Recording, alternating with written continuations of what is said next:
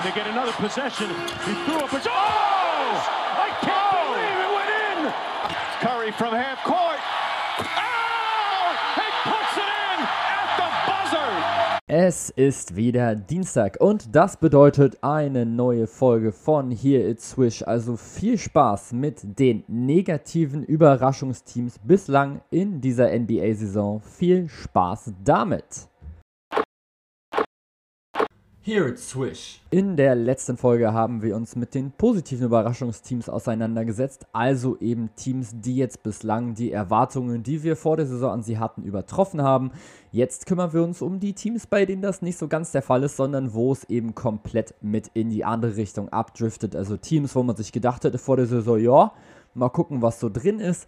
Auch hier natürlich jetzt gerade wieder direkt am Anfang. Es gibt eben immer so diese große Diskrepanz dann einfach zwischen den Ansprüchen, die das Team selber an sich hat, aber eben auch die NBA-Fans und jetzt der bisherigen Realität in dieser Saison. Ja, die Saison ist immer noch jung. Ja, es kann immer noch sehr, sehr viel passieren. Trotzdem hätten sich diese Teams den Saisonstart sicher anders mit vorgestellt. Wie auch schon in der letzten Folge reden wir genau über vier Teams. Wir hätten auch noch mal über ein fünftes mitreden können, aber das nehme ich jetzt gleich schon mal vorweg. Das fünfte Team wären die Milwaukee Bucks gewesen. Zu diesem Team habe ich jetzt aber eben schon mal ein kleines bisschen was gesagt. Dementsprechend würde ich das jetzt hier nicht nochmal machen, denn wenn ihr das nochmal hören wollt, dann könnt ihr euch die Folge gern nochmal mit anhören. Ich schaue ganz kurz mal nach, welche Folge das ist. Folge Nummer 89, also quasi die ja, drittletzte, wenn man jetzt diese hier mitzählt. Ansonsten werde ich jetzt wieder oder nehme ich jetzt gerade an einem Montag mit auf. Das heißt also logischerweise werden die Spiele, die von Montag auf Dienstag laufen, noch nicht mit einberechnet. Nur, dass ihr euch jetzt da nicht wundert. Ich werde diesen Podcast dann wahrscheinlich auch dann einfach direkt um 0 Uhr am Dienstag einfach gleich mit hochklatschen. Und dementsprechend sollte das dann alles soweit passen. Beim letzten Mal hatten wir zwei Teams aus der Western Conference und zwei Teams aus der Eastern Conference. Wir bleiben zwar bei vier Teams, wir werden die Conferences aber ein bisschen mit durchwechseln, denn wir machen heute insgesamt drei Teams aus der Eastern Conference und nur ein einziges aus der Western Conference. Das hat einfach so den kleinen Grund, dass die Western Conference bisher zum einen noch sehr, sehr ausgeglichen ist, wie ich finde. Zum anderen gibt es jetzt aber ja, nur eine wirklich große Überraschung jetzt, sage ich mal, wo wirklich so Anspruch und Wirklichkeit komplett auseinanderklafft, wo diese Lücke wirklich richtig groß ist. Bei den Houston Rockets zum Beispiel, die jetzt gerade auf Platz 14 stehen, hätte man sich denken können, bei den Oklahoma City Thunder, dass die Timberwolves ein bisschen Probleme haben und die San Antonio Spurs auch. Und alle anderen Teams stehen ja mindestens auf 50% Siege, also Lakers, Blazers, Sacramento Kings, Los Angeles Clippers und so weiter. Von daher sehe ich da jetzt aktuell wirklich kein Team, was mich jetzt so wirklich enttäuscht, außer die New Orleans Pelicans. Die haben vor der Saison ja quasi intern, also in diesem Fall war es dann Zion Williamson, das Ziel ausgegeben, ey, wir wollen auf jeden Fall mit in die Playoffs gehen. Jetzt ist Zion Williamson natürlich erstmal relativ lange verletzt und man merkt natürlich schon, dass er auf jeden Fall fehlt. Auch Brandon Ingram hat jetzt aktuell zumindest ein paar kleinere Problemchen, die er jetzt gerade mit rumträgt, hat jetzt eben auch erst sechs von den bislang zehn möglichen Spielen gemacht. Und natürlich ist es dann erstmal sehr, sehr schwierig, wenn du dann eben dein ja quasi Superstar oder deine erste Option in sein Williamson verlierst und dann eben noch ja dein zweiter Superstar, Brandon Ingram, dein All-Star, genau sechs von zehn Spielen macht, also das heißt schon vier Spiele verpasst. Und dann wird es eben mit diesem Team, was sie jetzt gerade haben, schon relativ dünn. Normalerweise gibt es dann eben noch andere Leute, die da noch mit in die Bresche springen könnten. Das ist jetzt aber gerade so das Problem, denn diese Spiele haben die Pelicans jetzt halt nicht so wirklich und es ist jetzt gerade extrem schwierig, da überhaupt Leute jetzt gerade zu finden, die, sage ich mal, überhaupt bislang jedes Spiel jetzt gerade spielen können. Denn es haben jetzt bereits 15 Spieler gespielt in dieser Saison. Zion Williamson ist natürlich keiner von denen. Und von diesen 15 Spielern haben bislang nur sechs Stück wirklich alle 10 Spiele mitgemacht. Damit meine ich jetzt gerade nicht als Starter, sondern wirklich insgesamt haben nur, nur sechs Leute 10 Spiele gemacht. Das sind Jonas Valanciunas, Devonta Graham, Nikhil Alexander Walker, Trey Murphy III, Kira Lewis Jr. und Najee Marshall. Und genau da fängt es einfach schon mit an. Das Team wirkt einfach nicht wirklich fit. Also im Sinne von, die sind quasi einfach verletzt. Und zwar nicht nur ein bisschen, sondern sehr, sehr extrem. Wenn eben klar sein, Williamson ja einfach durch eine Fußverletzung ausfällt, dafür kannst du natürlich als Dev nichts. Jetzt fällt eben Brandon Ingram nochmal mit aus mit seinen Hüftproblemen. Und dann hast du zum Beispiel einen Josh Hart, der ein sehr, sehr wichtiger Rollenspieler sein könnte, der auch bislang nur sechs Spiele gemacht hat. Und dann kommst du halt einfach in genau diese Problematik mit rein.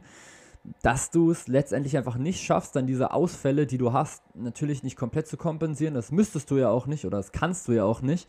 Aber zumindest so ein kleines bisschen mit aufzufangen. Jetzt gerade stehen die Pelicans eben 1 zu 9 aus den ersten 10 Spielen. Ja, der einzige Sieg, den sie jetzt hatten, war gegen die Minnesota Timberwolves, wenn ich das gerade richtig sehe, mit 107 zu 98.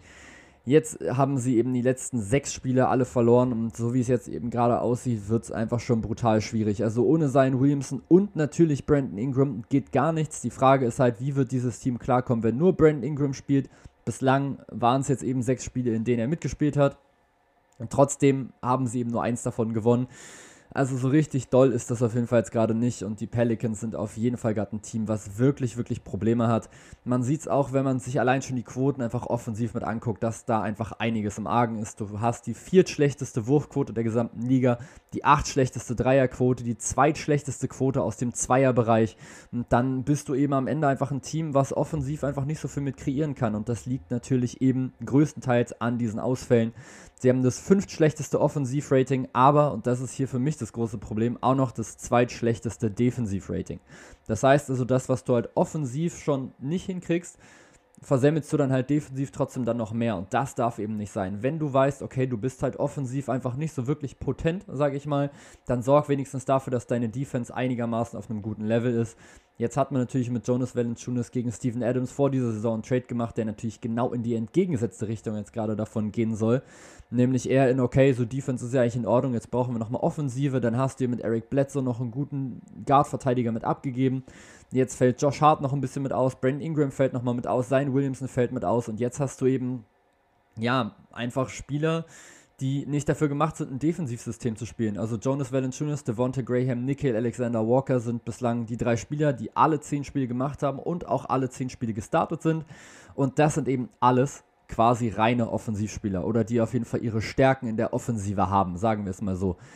Nikhil Alexander Walker und Devonta Graham haben jetzt beide zwar 1,2 und 1,5 Steals. Trotzdem könnt ihr mir jetzt gerade nicht sagen, ja, das sind jetzt wirklich gute Defensivspieler. Nö, die versuchen es halt auch mal mit einem Gamble. Wenn der dann halt nicht funktioniert, dann gibt es eben einfach sehr, sehr leichte Punkte, meistens dann am Ring oder eben freien Dreier. Und das funktioniert eben einfach nicht so wirklich gut. Die Gegner treffen in Dreier gegen die Pelicans mit 38,3%. Das ist aktuell der vierthöchste Wert der gesamten Liga. Sie treffen die Field Goals mit fast 48%. Auch das übrigens der vierthöchste Wert in der Liga. Und so kannst du einfach in der NBA keine Spiele gewinnen. Dir fehlt die Offensive und dann schaffst du es nicht, es defensiv zumindest einigermaßen auszugleichen, sondern bist quasi hinten einfach offen wie ein Scheunentor. Und dann kommt eben genau das dabei raus, was jetzt eben bei den Pelicans gerade rauskommt. Keine Offense, schlechte Defense, wenig Hustle und dann landest du eben genau da, wo du jetzt gerade bist, nämlich richtig schön bei 1 zu 9. Offensiv übrigens auch nochmal Platz 28, was die Turnover angeht, nämlich 16,8 insgesamt. Sie selber pro produzieren oder provozieren, sorry, auch nur 13. Und das ist dann eben einfach ein riesen, riesen Problem. Sie sind ein ganz gutes Offensiv-Rebounding-Team. Das liegt eben auch größtenteils an Jonas Valanciunas. Trotzdem reicht das einfach insgesamt vorne und hinten nicht aus und zwar im wahrsten Sinne des Wortes. Dann wechseln wir jetzt einmal rüber in die Eastern Conference und da habe ich mir jetzt, wie gesagt, drei Teams mit rausgesucht, plus die Milwaukee Bucks, über die habe ich jetzt aber schon geredet. Von daher, wenn ihr es noch nicht gehört habt, hört gerne nochmal rein. Folge 89 und wir starten jetzt einmal, würde ich sagen, von unten. Und da stehen für mich jetzt gerade die Indiana Pacers. Und auch das ist ein Team, was immer noch sehr, sehr große Probleme hat. Auch hier wieder mit der Gesundheit von den meisten Spielern. Das war jetzt gerade am Anfang der Saison Caris LeVert, der ist jetzt glücklicherweise wieder mit da. Jetzt gerade fällt aber Malcolm Brockton aus. TJ Warren hat dieses Jahr bislang noch gar kein Spiel absolviert. Und ja, dann stehst du jetzt halt eben 4 zu 7. Trotzdem sind die Pacers eigentlich grundsätzlich erstmal ein Team, was immer unterschätzt wird und was auch immer dazu in der Lage ist, dann Run zu starten, wenn wirklich alle fit sind. Auch hier haben wir jetzt gerade wieder das Ding, wir haben 16 Spieler und genau 6 haben alle 11 Spiele gemacht. Der nächste dann danach, Jeremy Lamp, hat zum Beispiel nur noch 8. Das heißt also, auch hier ist Fitness wirklich nochmal ein großes Thema. Jetzt aktuell fallen TJ Warren aus, wie jetzt eben schon eigentlich die ganze Zeit schon, also die ganze Saison. Und jetzt mittlerweile ist er jetzt zumindest schon mal raus aus seinem Walking Boot, also aus seinem, ja, ihr wisst, was ich meine, aus seinem Skistiefel, nur halt für Verletzungen. Und aktuell weiß man aber noch nicht genau, wann er wieder zurückkommen wird. Malcolm Brockton fällt aktuell auch nochmal mit aus. Der ist jetzt aber nur in Anführungsstrichen krank. Wie lange, weiß man natürlich auch noch nicht so ganz genau, aber es wird sich jetzt wahrscheinlich nicht so ewig mit hinziehen. Zumindest ist es jetzt gerade keine krasse Verletzung. Und auch hier haben wir jetzt gerade wieder das Problem mit Malcolm Brockton. Fällt jetzt eben der Spieler, der bislang in dieser Saison 22 Punkte, 7 Rebounds und 7 Assists mit auflegt. Quoten sind zumindest ausbaufähig, 45% aus dem Feld, 25% Dreier. Malcolm Brockton ist ein Spieler, der sehr, sehr effizient sein kann, aber eben nicht als erste Scoring-Option. Und das sollte, glaube ich, auch relativ klar sein. Und auch nicht als erster Guard-Scorer. Ja, Domantas Sabonis ist erstmal so theoretisch die erste Option. Er nimmt aber trotzdem vier Würfe weniger, als es jetzt eben bislang Malcolm Brockton getan hat. Karis LeVert ist eben dann ein Spieler, der ein bisschen mehr Aufmerksamkeit auf sich zieht. Bei ihm merkt man aber auch noch, dass er eben noch nicht so ganz wieder da ist. Auch er war relativ lange verletzt. 38,9% aus dem Feld und 21% von draußen ist absolut nicht Caris LeVert-like. Er nimmt schon mal 18 Würfe pro Spiel, das heißt, es ist jetzt schon mal nicht zu schade drauf zu werfen. Aktuell fehlt eben aber einfach noch die Quote. Mit Christo Arte haben die Pacers allerdings einen extrem guten Rookie jetzt gerade bislang gezogen, der mir unglaublich gut gefällt. Auch hier sehr, sehr aggressiv und ist sich vor allem auch nicht zu schade, den großen Wurf zu nehmen. Und das ist immer für einen Rookie ein sehr, sehr gutes Zeichen. Übrigens auch einer der Spieler, der jetzt bislang alle elf Spiele gespielt hat und alle elf Spiele gestartet ist. 16 Punkte legt er auf und das hier auch bei fast 45% aus dem Feld, also selbe Quote wie Malcolm Brockton, aber dazu noch 42% von der Dreierlinie. Wer sich da auch noch sehr, sehr gesteigert hat, Miles Turner. Aktuell 41% von draußen, 14,5 Punkte, 8,5 Rebounds. Auch hier wieder, Miles Turner müsste eigentlich noch viel, viel aggressiver sein und seine eigenen Würfe nochmal mitsuchen. Er hat in manchen Spielen einfach so eine krasse Hotstreak, vor allem von draußen, wo er wirklich komplett alles kaputt schießt. Da würde ich mir einfach dann wünschen, dass er eben in der Offensive noch so dieses, dieses Tickchen aggressiver noch mit ist. Gerade wenn dann eben Spieler wie zum Beispiel Malcolm Brockton und dann eben Caris LeVert und oder Caris LeVert ausfallen, dann haben die Pacers eben noch Würfe übrig, in Anführungsstrichen. Und genau finde ich, da muss dann eigentlich ein Miles Turner mit reinkommen. Genau dasselbe gilt übrigens für mich auch für Jeremy Lamb, denn 6,9 Würfe pro Spiel sind für diesen Spielertypen Jeremy Lamb klar zu wenig.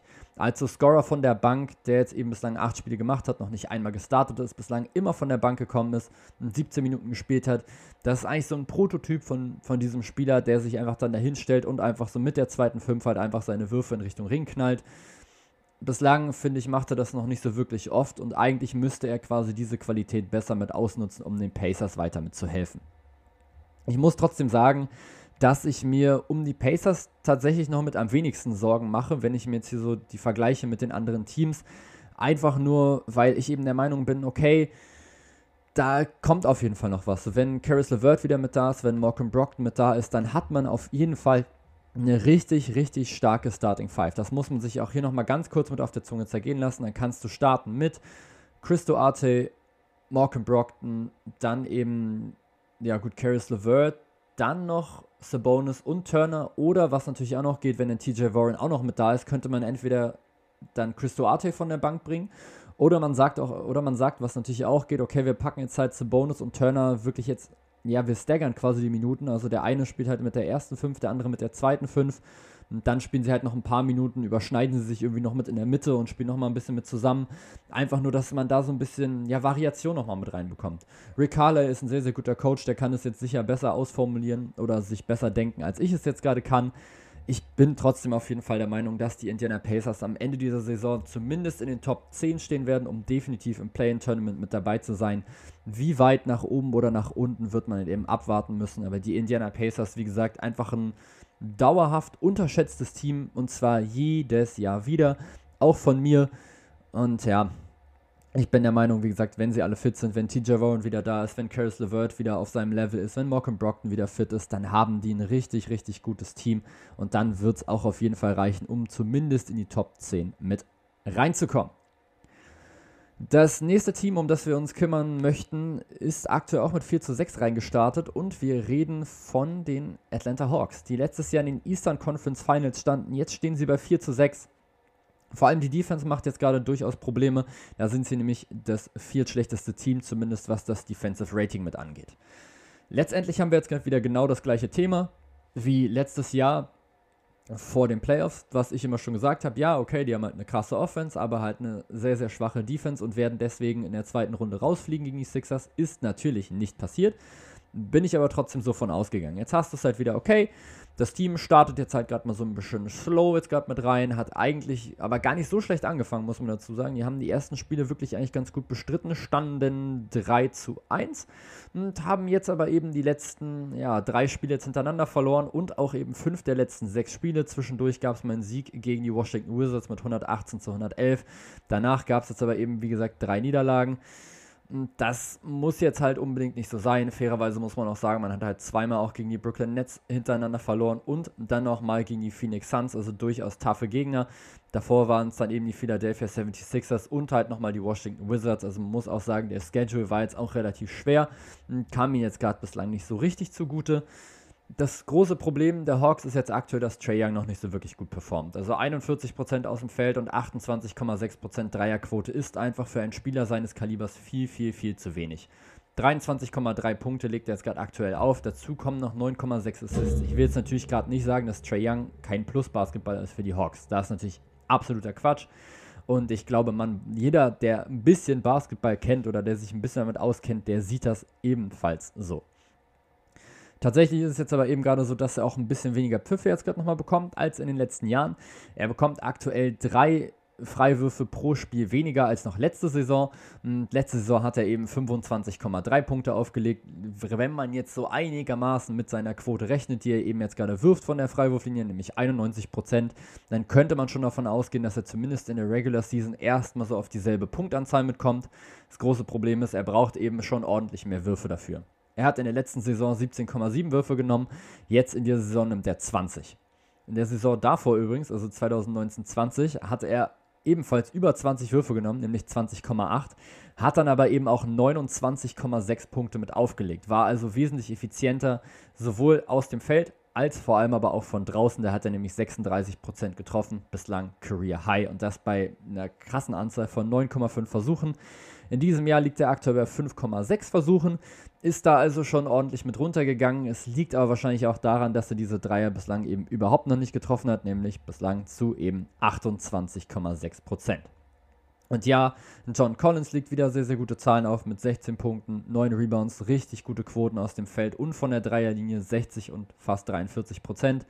Cam Reddish kommt eigentlich ganz gut wieder mit rein, auch wenn hier die Quoten wieder ausbaufähig sind. Bogdanovic trifft gut von draußen, der Andre Hunter trifft sehr, sehr gut von draußen. Clint Capella macht das, was er machen soll, nämlich am Ring finishen, defensiver Anker sein und sich offensive Rebounds abgreifen. Gallinari war jetzt auch so ein kleines bisschen unfit, kommt jetzt aber auch zumindest so langsam wieder mit rein. Die Dreierquote sieht schon sehr, sehr gut aus. Kevin Herter struggelt noch ganz schön. Lou Williams struggelt bislang noch in seiner jetzt letzten Saison. Jalen Johnson als Rookie hat jetzt eben erst vier Spiele gemacht. Gorky Jeng, neuer Spieler, kommt anscheinend noch nicht so wirklich gut klar. Also 2,7 Punkte pro Spiel und 35 Prozent aus dem Feld ist für einen Big Man jetzt nicht so wirklich doll. Und DeLon Wright ist eben eigentlich der Typ, der die Defense eher abreißen soll, neben Trey Young. Insgesamt mache ich mir auch hier eigentlich relativ wenig Sorgen um die Hawks, aber diese Defense ist schon ein Problem. Ich denke, darüber muss man jetzt hier auch wieder mit reden. Letztes Jahr haben sie es dann geschafft, das in den Playoffs wirklich krass nochmal mit anzuziehen. Ich weiß jetzt aber nicht, ob das dieses Jahr auch wieder so funktionieren würde. Denn die Eastern Conference ist dieses Jahr einfach nochmal richtig, richtig stark. Es wird sehr, sehr viel durcheinander geworfen. Andere Teams, wie jetzt zum Beispiel die Washington Wizards, die Chicago Bulls, die Miami Heat, das sind eben nochmal so Mannschaften, mit denen man in der letzten Saison noch nicht so wirklich rechnen musste und die sind jetzt da. Zusätzlich hat man jetzt noch Teams, die halt bislang noch nicht so gut performen, die aber auch durchaus nochmal eine Gefahr darstellen könnten, wie jetzt eben die Pacers, wie auch nochmal die Milwaukee Bucks. Und das wird dann irgendwann schon ein bisschen mit kritisch. Also jetzt in diesem Jahr sollten sie sich einfach nicht zu lange darauf ausruhen, dass ihre Offense die, die ganze Zeit tragen wird, denn so ein bisschen Defense müssen sie schon nochmal mitbringen. Das Ding ist so, dass Trey Young halt auch noch nicht so wirklich mit klarkommt, was jetzt so seinen eigenen Wurf mit angeht, zumindest so seinen Dreier. Womit das zusammenhängt, da gibt es natürlich auch wieder einige Faktoren, habe ich glaube ich auch schon mal drüber gesprochen, über eventuell nochmal den neuen Ball, der dann nochmal eine Rolle spielt. Und das sind dann eben genau solche Nuancen, sage ich mal, die für NBA-Spieler natürlich unglaublich wichtig sind. Klar, für uns ist jetzt, okay, ist halt ein Basketball so, ja, aber wir sind halt auch einfach nicht so krass in dem, was wir dann machen. Ich meine, ob wir jetzt halt, keine Ahnung, 5% weiter nach links oder nach rechts werfen bei einem Wurf ist jetzt nicht so dramatisch, weil wir sowieso eine ganz, ganz andere Range haben, beziehungsweise weil wir sowieso es nicht schaffen, dauerhaft irgendwie gerade zu werfen oder halt die richtige Weite zu finden. Ich schließe jetzt einfach mal von mich auf euch. Ich hoffe, das ist okay. Oder von, von mir auf euch. Von mir auf euch. Denn bei mir ist es eben genauso. Also ich habe einfach einen viel zu krassen ja, oder mein Release ist einfach nicht gerade genug. So, der geht mal nach links weg, mal nach rechts weg. Und natürlich fällt mir das dann nicht so krass auf, wenn ich jetzt erst den Spalding in der Hand habe und dann den Wilson, denke ich mir, ja gut, so sind halt beides Basketbälle. Wenn du aber als Basketballer, sagen wir jetzt mal vier Jahre Minimum mit demselben Ball gespielt hast und dann gibt dir auf einmal einfach jemand einen anderen Ball, dann merkst du das, glaube ich, schon. Ich bin schon der Meinung, dass es da durchaus Unterschiede geben kann. Wie gesagt, es sind dann auch nur kleine Nuancen. Es sind aber eben auch immer noch Präzisionssport und das darf man nicht vergessen. So, dieser Korb ist zwar relativ groß, zumindest wirkt er so, aber je nachdem, wie weit du dann eben weggehst, umso heftiger wird halt dann einfach so jeder kleine Fehler einfach mal bestraft. Und Trey Young ist eben sehr ein Spieler, der sich sehr auf seinen Dreier verlässt, beziehungsweise ein Spieler, der einfach sehr, sehr viele Dreier nimmt und dadurch auch dann das ganze Spiel oder die ganze Offense mit aufzieht. Und wenn dieser Dreier dann eben nicht mehr so gut mit funktioniert, dann nimmt er vielleicht auch irgendwann ein bisschen weniger, gibt den Ball dann häufiger mit ab und ist sich dann vielleicht bei seinen eigenen Würfen selber so ein kleines bisschen mit unsicher. Wenn sich die Spieler alle an diesen Ball gewöhnt haben, dann gehe ich auch davon aus, dass wir die alten Quoten jetzt gerade auch wieder haben. So wirkt es jetzt gerade so, wow, die NBA Defense ist so gut wie schon seit, keine Ahnung, 2003, 2004 nicht mehr. Spielt sicher auch nochmal mit einer Rolle. Ich glaube schon, dass Teams dieses Jahr nochmal ein bisschen krasser auf Defense mit eingestellt sind. Der Ball wird da aber schon nochmal so eine kleine Rolle nochmal mitspielen und ich gehe aber davon aus, dass das sich irgendwann wieder beruhigen wird. Und dann kommen wir zum letzten Team und ich denke, das ist ein Team, was jetzt hier, glaube ich, jedem bewusst sein sollte, was jetzt gerade den Namen hört, denn das sind für mich die Boston Celtics, denn die haben für mich bislang richtig Probleme.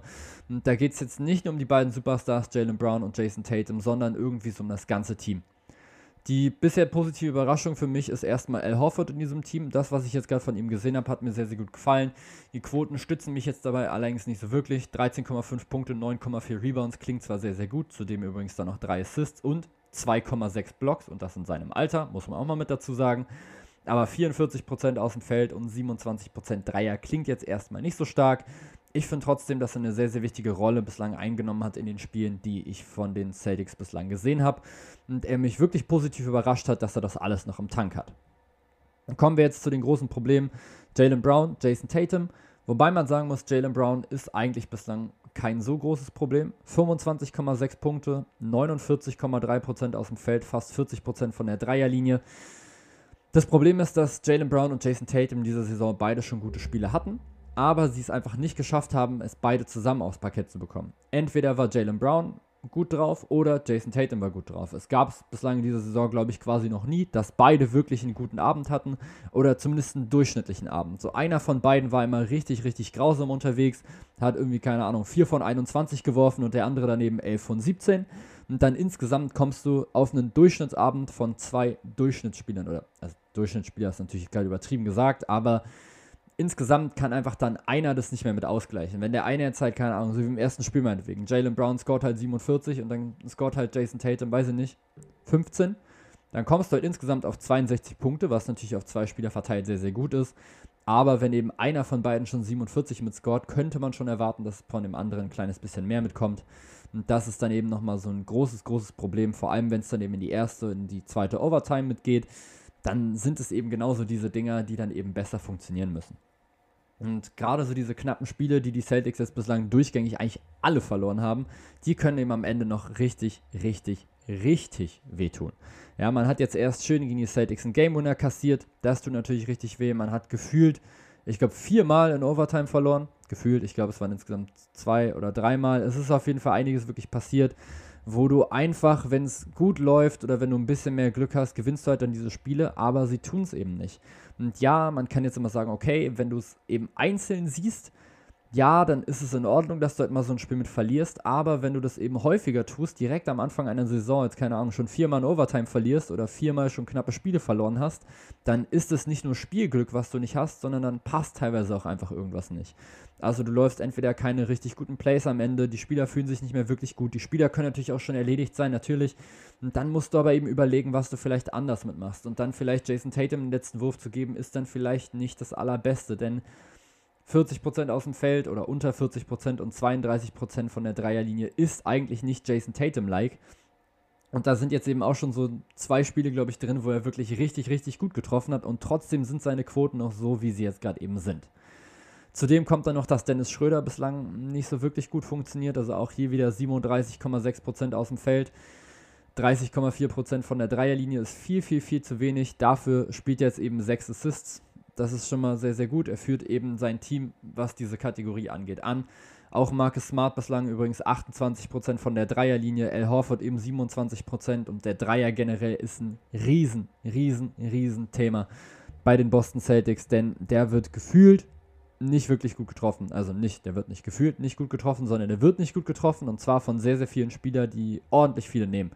Dennis Schröder nimmt 4,6 Dreierversuche, trifft sie zu 30%. Marcus Smart nimmt 6 Dreierversuche, trifft sie, trifft sie zu 28,3%. Al Horford 4,5 Dreierversuche, 27%. Und dann eben noch, ja, Richardson gut, 3 Versuche, 33%. Jason Tatum fast 8 Versuche, 32%. Und dann reißt es eben auch, oder reißen es auch nicht mehr die Spieler jetzt eben oben raus, die gut treffen. Das sind jetzt gerade Jabari Parker, gut, der wirft 1,5 Dreier pro Spiel. Romeo Langford 2,5 Dreier pro Spiel, Grant Williams 2,6 Dreier pro Spiel und Jalen Brown 7,3 Dreier pro Spiel. Jalen Brown liegt mit knapp unter 40% wirklich sehr, sehr gut mit da. Die anderen liegen bei über 40%, beziehungsweise eben Jabari Parker in seinen ersten vier Spielen 1,5 Versuche, könnt ihr euch gerne ausrechnen, sechs Versuche. Und er hat eben vier davon reingemacht. Also ist jetzt nicht so wirklich krass, was jetzt so die Anzahl einfach angeht. Und das ist eben einfach ein riesen, riesen, riesen Problem was die Boston Celtics haben. Sie sind Platz 20, was die Dreierquote mit angeht und Platz 24, was die generelle Field Goal Quote mit angeht. Und das funktioniert eben nicht. Das kann so nicht funktionieren. Du gibst auch so in der Defense gibst du eben noch eine höhere Quote ab, eine höhere Feldwurfquote, als du eben selber erzielst. Dreierquote ist gleich. Das Problem ist halt, die Boston Celtics ballern eben auch relativ viele Dreier, nämlich die zehntmeisten der gesamten Liga, 38,5 pro Spiel. Und die treffen sie dann halt nicht. Sie verlassen sich darauf, dass dieser Dreier fällt und das tut er eben nicht. Und das liegt eben auch teilweise einfach daran, wie die Boston Celtics spielen. Das hat Marcus Smart auch öffentlich mit kritisiert, was mich auch sehr, sehr irritiert hat es ist eben sehr, sehr viel Isoball teilweise von Jalen Brown und von Jason Tatum und vor allem auch einfach in Phasen, wo sie nicht so viel treffen. Es geht nicht darum, dass sie kein Isoball spielen dürfen, dass es nicht funktionieren kann. Es kann funktionieren. Aber eben auch nur, wenn beide Spieler es schaffen, ihre Würfe dann zumindest einigermaßen effizient zu treffen. Wenn sie sich jetzt aber in der Offensive immer abwechseln und einer trifft und einer trifft immer nicht, dann hast du letztendlich aus zwei Versuchen höchstwahrscheinlich zwei Punkte. 50% aus dem Feld wäre voll okay. Aber wenn eben dann einer, keine Ahnung, 4 von 16 daneben aus dem Feld wirft, dann hast du irgendwann einfach mal ein Problem, dass du dann eben nur noch zwei Punkte holst aus vielleicht vier Angriffen. Und dann gibt es sicher noch andere Optionen im Team, die dann vielleicht in diesem Moment ein bisschen besser wären. Feed the Hot Hand ist eigentlich ein extrem wichtiges Ding im Basketball. Der Spieler, der gerade heiß ist, der gerade getroffen hat, der sollte den Ball gleich nochmal mitbekommen. Dann kann man eben schauen, ob der sich vielleicht in einen Rhythmus mit reinwerfen kann und dann auch dieser ganzen Offensive nochmal einen Rhythmus bringen kann. Denn ein Spieler, der wirklich Feuer fängt, der zieht manchmal einfach ein ganzes Team mit sich, der zieht eine ganze Arena mit sich. Das ist unglaublich. Ihr kennt es sicher einfach, wenn so ein Spieler richtig heiß ist, so keine Ahnung. Clay Thompson gibt es da immer sehr, sehr gut zu nennen. Ein Kyle Korver, der irgendwie hintereinander vier Dreier in zwei Minuten reinschmeißt. Das ganze Team ist komplett auf einem anderen Level. Das ganze Team hat die Chance, einen Run zu starten. Und das ist bei den Celtics so einfach nicht möglich. Denn gefühlt werfen einfach immer nur Jalen Brown und Jason Tatum. Und wenn sie halt nicht treffen, dann versuchen sie es eben gleich nochmal. Wenn sie getroffen haben, dann darf meistens der andere oder keine Ahnung. Auf jeden Fall kann das so nicht weitergehen, so wie jetzt gerade die aktuelle Strategie ist. Und wenn ich mir wirklich jetzt gerade um ein Team Sorgen mache, natürlich neben den New Orleans Pelicans, aber jetzt gerade auch erstmal im Osten, dann sind es aktuell die Boston Celtics, weil sie es bislang einfach nicht hinbekommen, eine ordentliche Offense damit hinzustellen, die wirklich gut funktioniert.